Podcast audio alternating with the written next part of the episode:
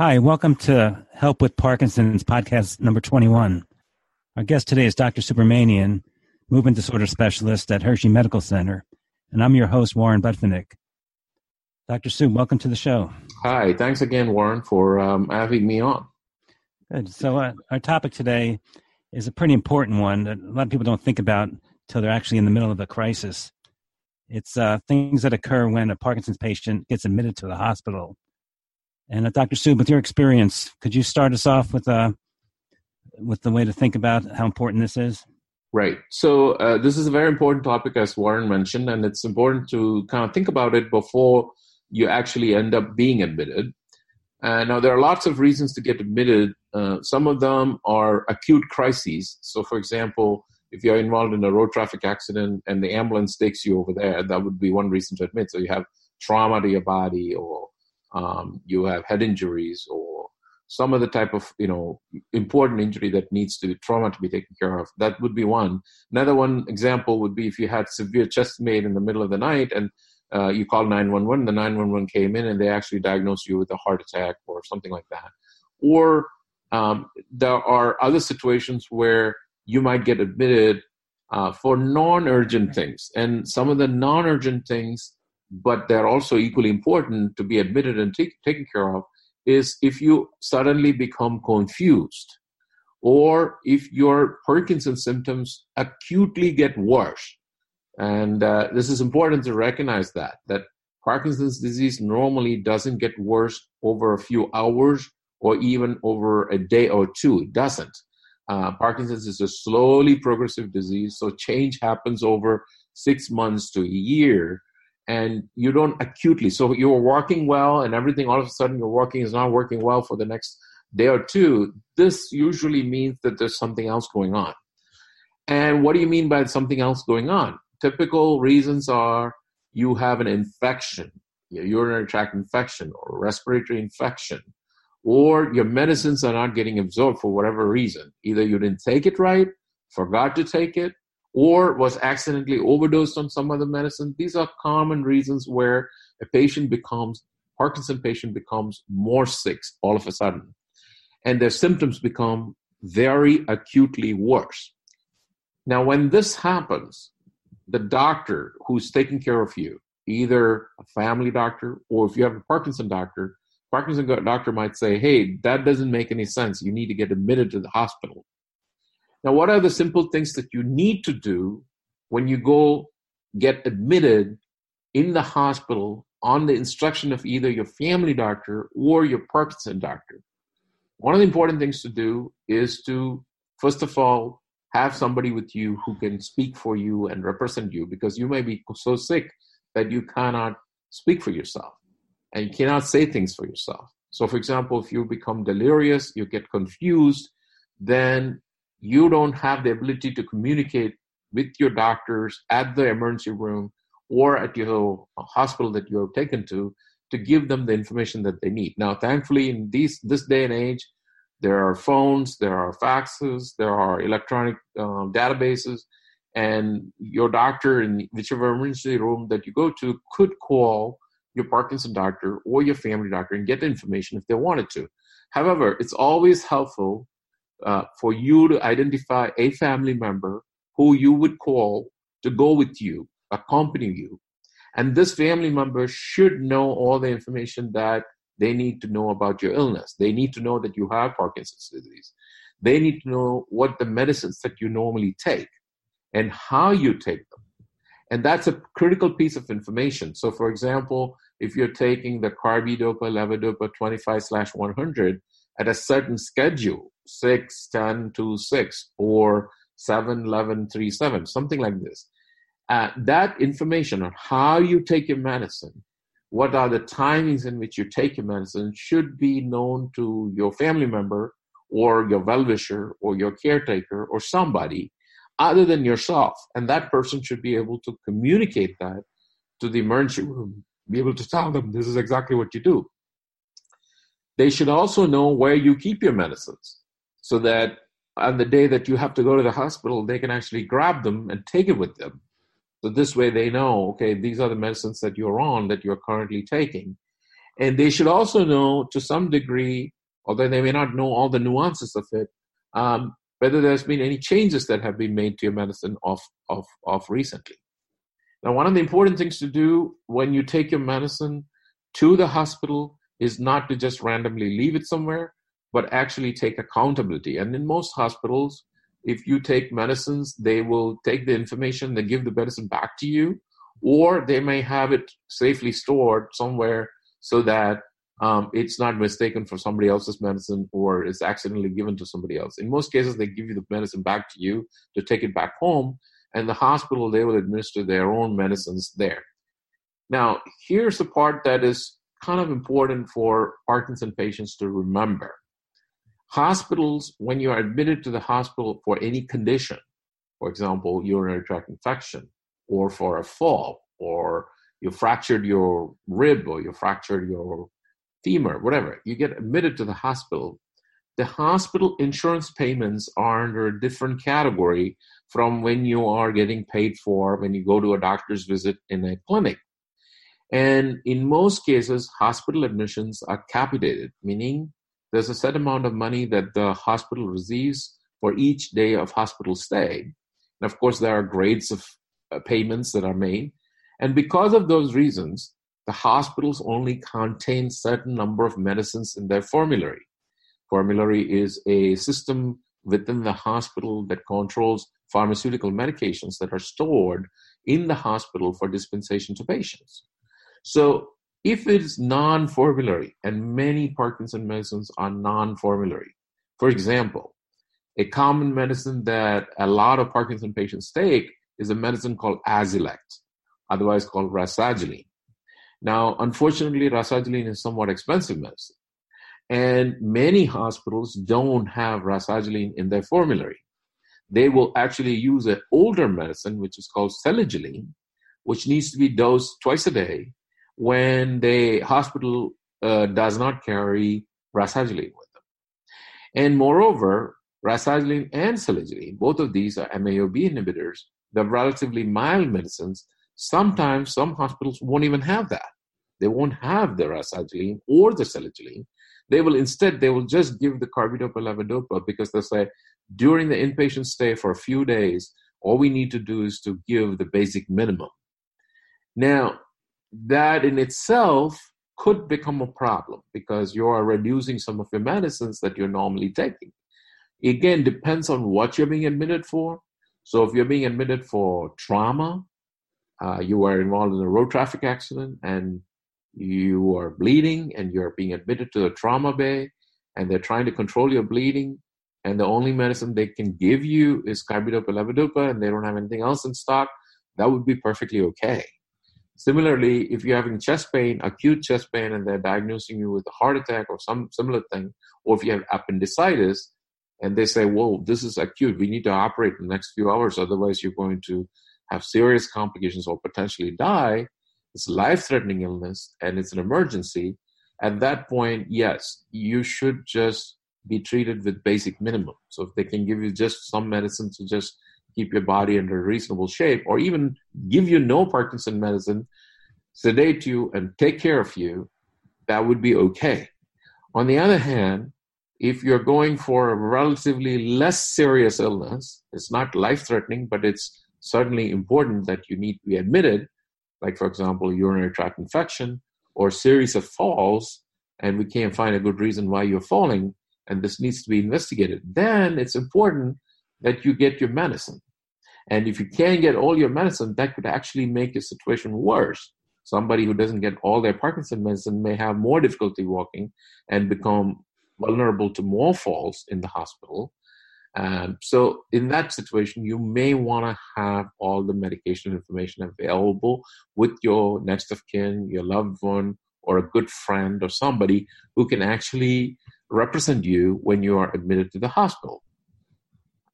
So, just to summarize, there are multiple reasons why you might get admitted. Some of them are life threatening, acute emergencies. The other ones are a little bit less severe, uh, but still serious illnesses that require admission and treatment in the hospital setting. For example, urinary tract infection, getting an antibiotic in the in the hospital may be important. Or if you have a bad pneumonia, not bad case of a pneumonia, then you needed to be treated in the hospital for it as well. So those are important things to remember. The next category uh, that I want to just touch upon is also common illness that affects people in the age group that uh, Parkinson patients are generally in. There are people between the age of 65 and above. In most cases, some younger onset Parkinson patients are less than 65, but vast majority, 80% of Parkinson patients are 65 and above. Both men and women with uh, Parkinson's disease at that age are vulnerable to a number of other common illnesses. And one of the common illness that particularly affects uh, women at that age is urinary tract infection. It's very common to get mild urinary tract infection. It's particularly common when women have had difficult childbirth, and during childbirth, because of the stretching of the vagina and the urethra, which is right about the uh, superior wall of the vagina, this uh, urethra can, can become um, somewhat vulnerable for uh, urine leaks or even uh, reflux, urine going back into the uh, bladder. And this condition puts the patient and the uh, the environment in they are in uh, to be more vulnerable for urinary tract infections. So what I'm trying to say is that older women, uh, if they, especially if they had difficult childbirth, will be vulnerable for urinary tract infections, and that needs to be something that are vigilant for. And because of their vulnerability, they could quickly deteriorate. You might be just fine the previous day, and then you get a little bit of a fever, have a little bit of burning sensation, and the next day you're confused, not able to communicate. Um, you're you seem to be stiff and slow and shaking more, and your Parkinson's suddenly became acutely worse. And in this situation, a simple test, just taking you to the hospital, checking your urine to make sure that the urine is infected or not, will tell us, boom, that this person really became sick because of urinary tract infection. And just simply giving antibiotic for a few days as an IV um, might solve the problem very, very quickly and bring them back to their normal situation. Now, this can also happen in men, particularly men who have mild enlargement of the prostate they are also vulnerable for urinary tract infections, and that could also be a problem. Besides this urinary tract infection issue, there are other illnesses, pneumonia, walking pneumonia, like we talked before, or a bad case of the flu that can also make patients with Parkinson's disease suddenly confused, suddenly uh, delirious, and if you are not knowledgeable and the doctor who's seeing you in the emergency room is not knowledgeable, they may give medicines that are not to be given. So, for example, um, when you are brought into the hospital for acute confusion, one of the medicines that frequently gets used in the emergency room is a medicine called Haldol or haloperidol. This is a powerful medicine, very effective medicine if somebody is severely confused, delirious, uh, belligerent, uh, this medicine effectively calms them down. However, this is a very strong dopamine blocker. So if you use haloperidol or similar drugs, there are other drugs like risperidol, olanzapine, etc. These drugs, if you give it to a Parkinson patient, can make your Parkinsonism very, very worse for several days, sometimes even a week or two. I've seen this haloperidol being used one time, and the patient became suddenly worse, deteriorated in the Parkinson's for the next 10 days or 15 days. It took a long time for them to recover, even after giving all the Parkinson's medicines right. And the reason for this is that haloperidol, while it's a very good and very effective drug for um, hallucinations, delirium, confusion, belligerence, etc. It acts through blocking the dopaminergic system, and which is very, very important for Parkinson's disease. So if you already are deficient in Parkinson's dopamine, and then you add a medicine that blocks dopamine, well, of course, your Parkinson's is going to become worse. So the moral of the story that I'm trying to say right now is that if you do get into the hospital, you do need to tell the hospital, and the doctors, that uh, please don't get any, give any medicines that block dopamine, uh, or if they can avoid giving medicines that block dopamine. And one example is haloperidol. There are many other examples. There's also a medicine called Reglan, which we use for treating GI, gastrointestinal problems like a reflux. That is also works through the dopaminergic system. That should also not be given if at all possible. So uh, that's another important aspect. So you might say, how am I supposed to communicate all this to the emergency? I'm going there for an emergency, and I don't know how I can communicate all these things. And one of the things I think um, Warren wants to bring up is uh, there are uh, prepackaged kits that are available that gives you this type of information that you can order and you can take it with you. Um, Warren, do you want to touch upon that briefly before we go to the next uh, next round of discussion? Yeah. Yeah, this is from the uh, the Parkinson's Foundation, the National Parkinson's Foundation. It's a it's called a it's like a go bag that uh, it has in there. It's, it's a 23 page manual to explain how to, to take care of your medication, and that you're supposed to have a list of your medication, a list of your uh, people that they can call for information about you if you're not able to talk. It's just a general emergency bag but you want to pack that ahead of time. So that way, when you go to the go to the hospital, all you have to do is grab the current medications, throw them in the bag, and then uh, in the admitting area, you just get all that down, and then you take the medicine back so you don't lose it. And it's it's a very good idea because by the time you get you get around to tracking down all your medication, you could have already been two or three hours late for your medicine, and then you don't want to be in the hospital, which is an unfamiliar place which causes enough problems just not knowing where you are. And uh, this way, at least, you'll get your medicine as soon as possible. And I'll put a uh, link in the uh, in the website for this. Right. So um, thanks, Warren, for sharing that. So yeah, so I think um, either you use the toolkit if you want to get the toolkit, or you can print it off the web, or you can make your own little toolkit if you want to kind of have your own customized version of it. But having something yeah, having it prepared and having it ready ahead of time uh, is certainly worthwhile. I want to touch upon a few other important things that people generally ask about when they have to be hospitalized. One issue that people worry about is uh, surgery. So, if you're going for elective surgery of some kind or an emergency surgery of some kind, what kind of issues you should worry about? So if you have surgery, in most cases, if you're getting general anesthesia, where you're put to sleep, they put a tube down into your respiratory system and they are helping you breathe using a machine, a ventilator. If these are being done to protect you from what we call aspiration, uh, people tell you, or the doctor might tell you, not to take any food or take any medicine overnight. Or they might say you need to be off medication for several hours.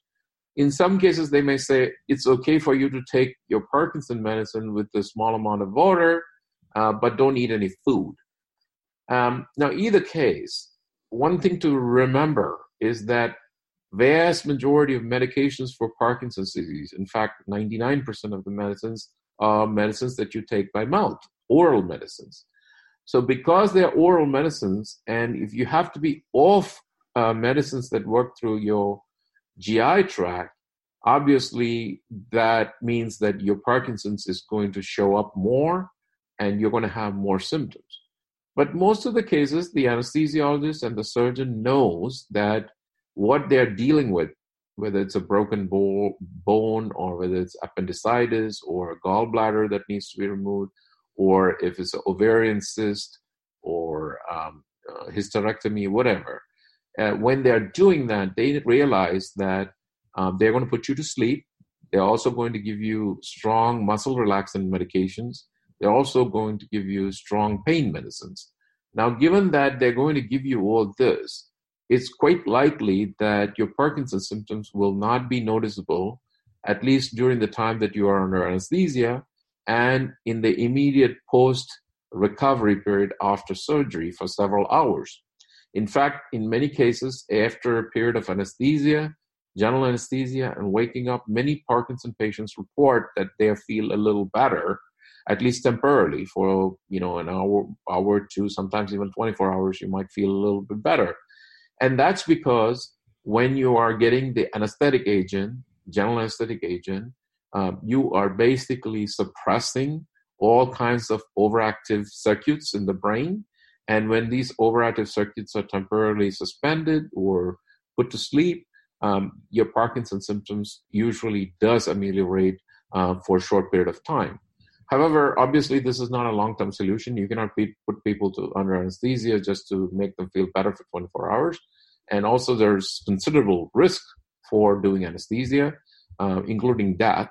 Therefore, uh, it's not a trivial uh, matter to be under anesthesia.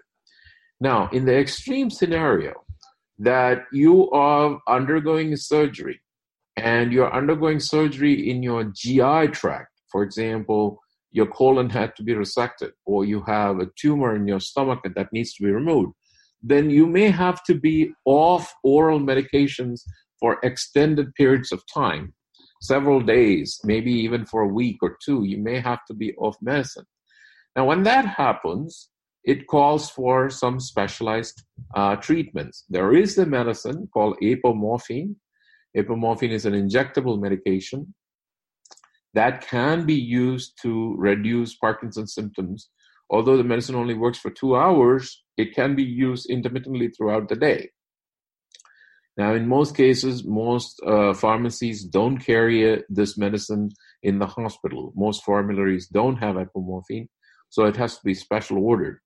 So it's important that um, uh, if that were to happen, a major GI surgery is being planned, and you're not uh, being able to give in any of your medicines by mouth uh, for several days, then your doctor who is doing the surgery will generally consult with a neurologist or call the Parkinson doctor and discuss this matter and see whether there are ways to overcome this particular uh, situation. Another important aspect of having surgery is that some of the medicines that you may be taking will have interactions with the anesthetic agent that is being given. So, for example, the medicine that we were talking about earlier, rasagiline, selegiline, and the newer uh, agent in that same category called Xadago, they're all monoamino oxidase B inhibitors. These are enzymes in our body that works on a variety of different hormones, including dopamine. But they also work on another hormone called norepinephrine, and epinephrine, which is important for blood pressure control. And as many of you may already know, many anesthetic agents affect your blood pressure. So when you are given these anesthetic agents, um, the anesthesiologist may need to know that you are on medication that can potentially make your blood pressure go up because you're on it. And many of these medicines linger in your body for many, many days, if not hours. And because of that, if you need to come off these medicines, uh, you need to have some fair warning that you need to come off. But again, these are rare things. In most cases, just knowing the anesthesiologist, knowing that you're on the medicine, will help them control the blood pressure while they're doing the surgery. They will be able to make the appropriate adjustments. They'll be able to give additional medicines if they need to to lower your blood pressure. So these things can be worked with quite easily in, in, in most cases. Um, rarely do they have to communicate with a Parkinson's specialist to get specific answer on what needs to be done in that particular scenario. Finally, pain medicines. This is an important topic as well. Many narcotic pain medicines um, will cause some degree of confusion. So if you have advanced Parkinson's disease and you already have a bit of confusion because you have mild cognitive impairment, it can become substantially worsened when you are given strong narcotic pain medicines. Um, this can particularly be a problem if you are vulnerable to hallucinations. So, if you already have a little bit of a hallucination, you're seeing a little mouse or a little birdie once in a while, and then you get admitted to the hospital for, let's say, kidney stone. And kidney stone is a very, very painful condition and often you need to be given very strong dose of medicine such as morphine or other kind of very strong pain medications that are in the opiate categories have to be given because you are in such severe pain it's not unusual that in that scenario that you might start hallucinating more or that your confusion become worse even though you're pain free. Now that's an expected complication. Many doctors know about it, but some doctors may not know about it. And it's important for you to let them know that it's Parkinson's and that you have had hallucinations before and that when you are taking the opiates, it may make your situation worse.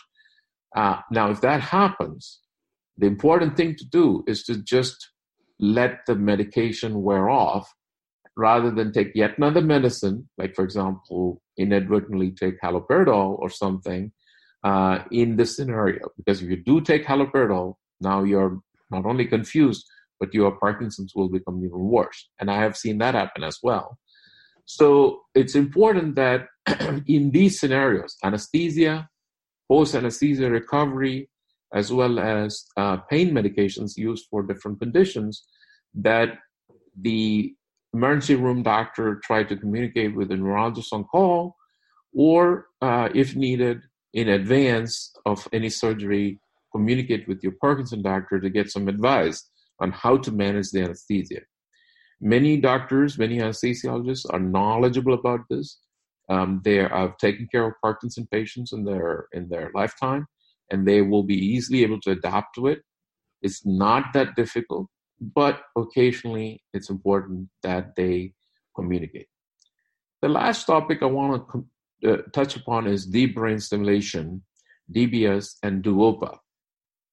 So, deep brain stimulators, as many of you know, are devices that are put into Parkinson patients to help control their uh, symptoms.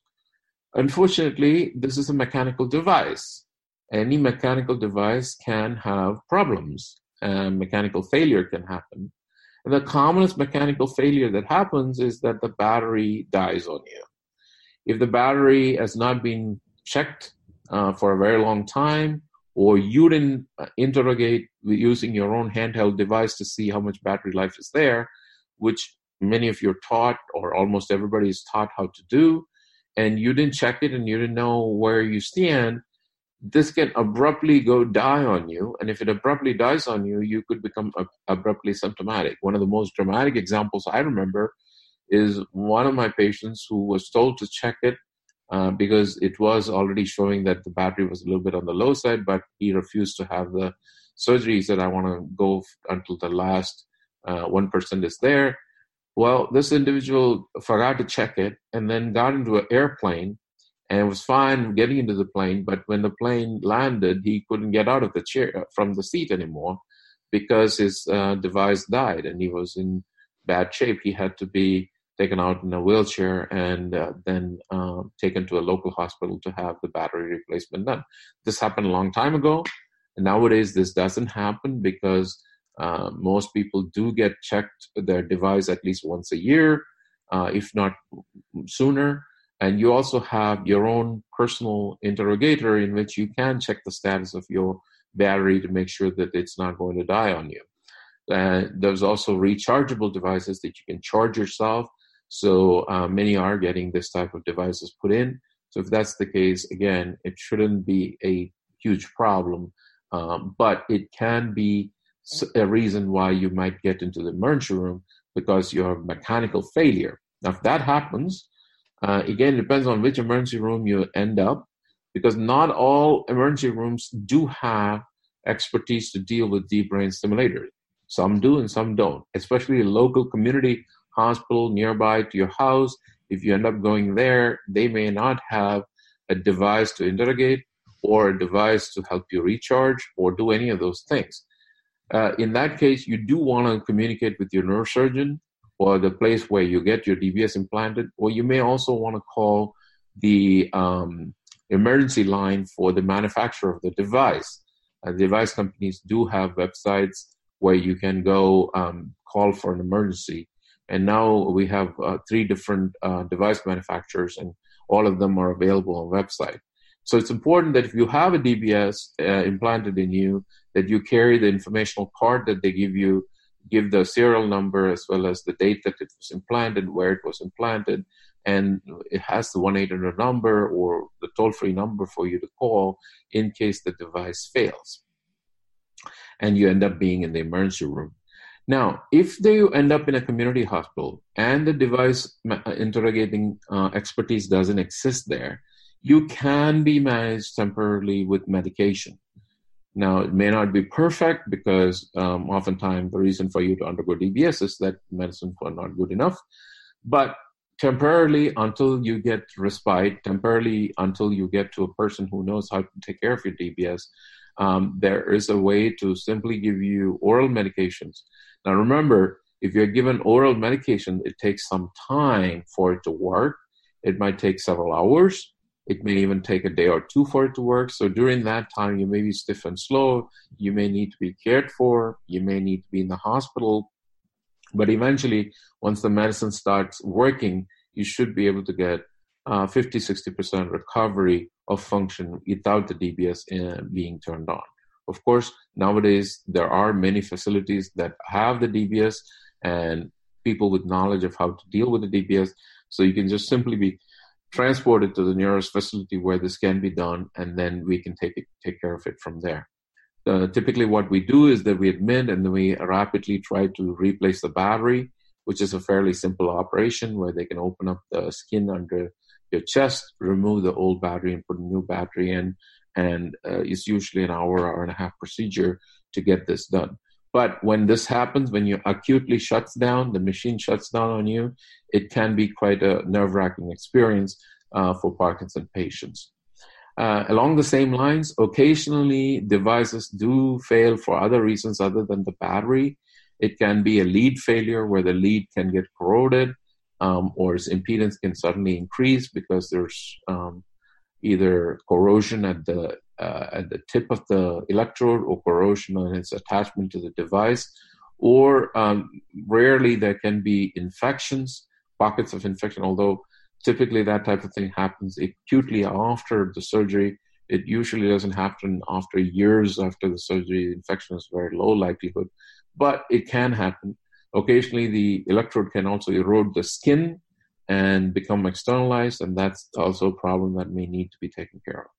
So there are many um, issues related to DBS. We don't have time to deal with all of them, but at least the acute emergencies that may take you to the emergency room with a DBS failure is something that we want to touch upon. Then, similarly, there's a device called Duopa. Duopa is a pump where you have a tube put into your jejunum, uh, and then you have an external pump device. Now, that can also have occasional emergency issues that take you to the hospital. The commonest one is that the tubing gets blocked or tubing is eroded. Uh, it gets displaced from where it's supposed to be to another location. Uh, if this happens, again, the pump doesn't deliver the drug in the right location. It's not going to the jejunum. It's either going into the duodenum or it's going into the stomach or it's not going anywhere at all. And that would be a problem and typically that would require you to come to the hospital and we have to do a test to see whether the tube is patent and usually this involves injecting a dye and taking an x-ray.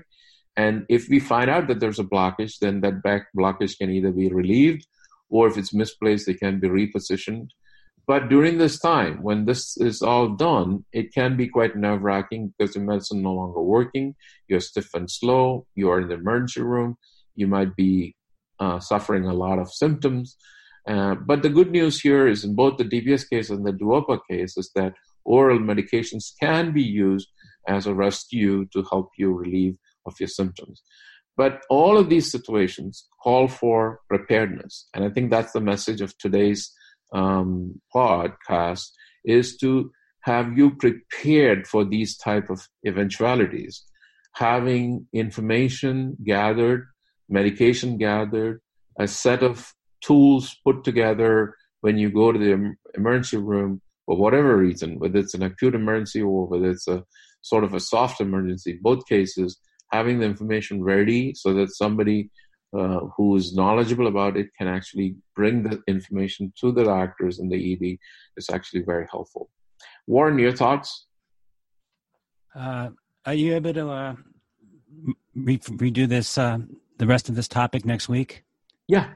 Yeah, okay, we, we, we, go to a more detailed discussion because there's a lot of things to talk about. Yes, right, right. There's a lot of I have a lot of uh, scenarios that could happen that if you know how to handle it, mm-hmm. much better for your uh, your stay at the hospital. Right. But right. okay, so uh, we'll we'll pick this up next week. All right. Hey, good talking to you. I hope this is a good overview beginning, which we talked about some of the main things. But uh, as Warren said, we will come back and talk about each of these individual situations in more detail. Good. Thanks. Yeah. Have a good day. Uh-huh.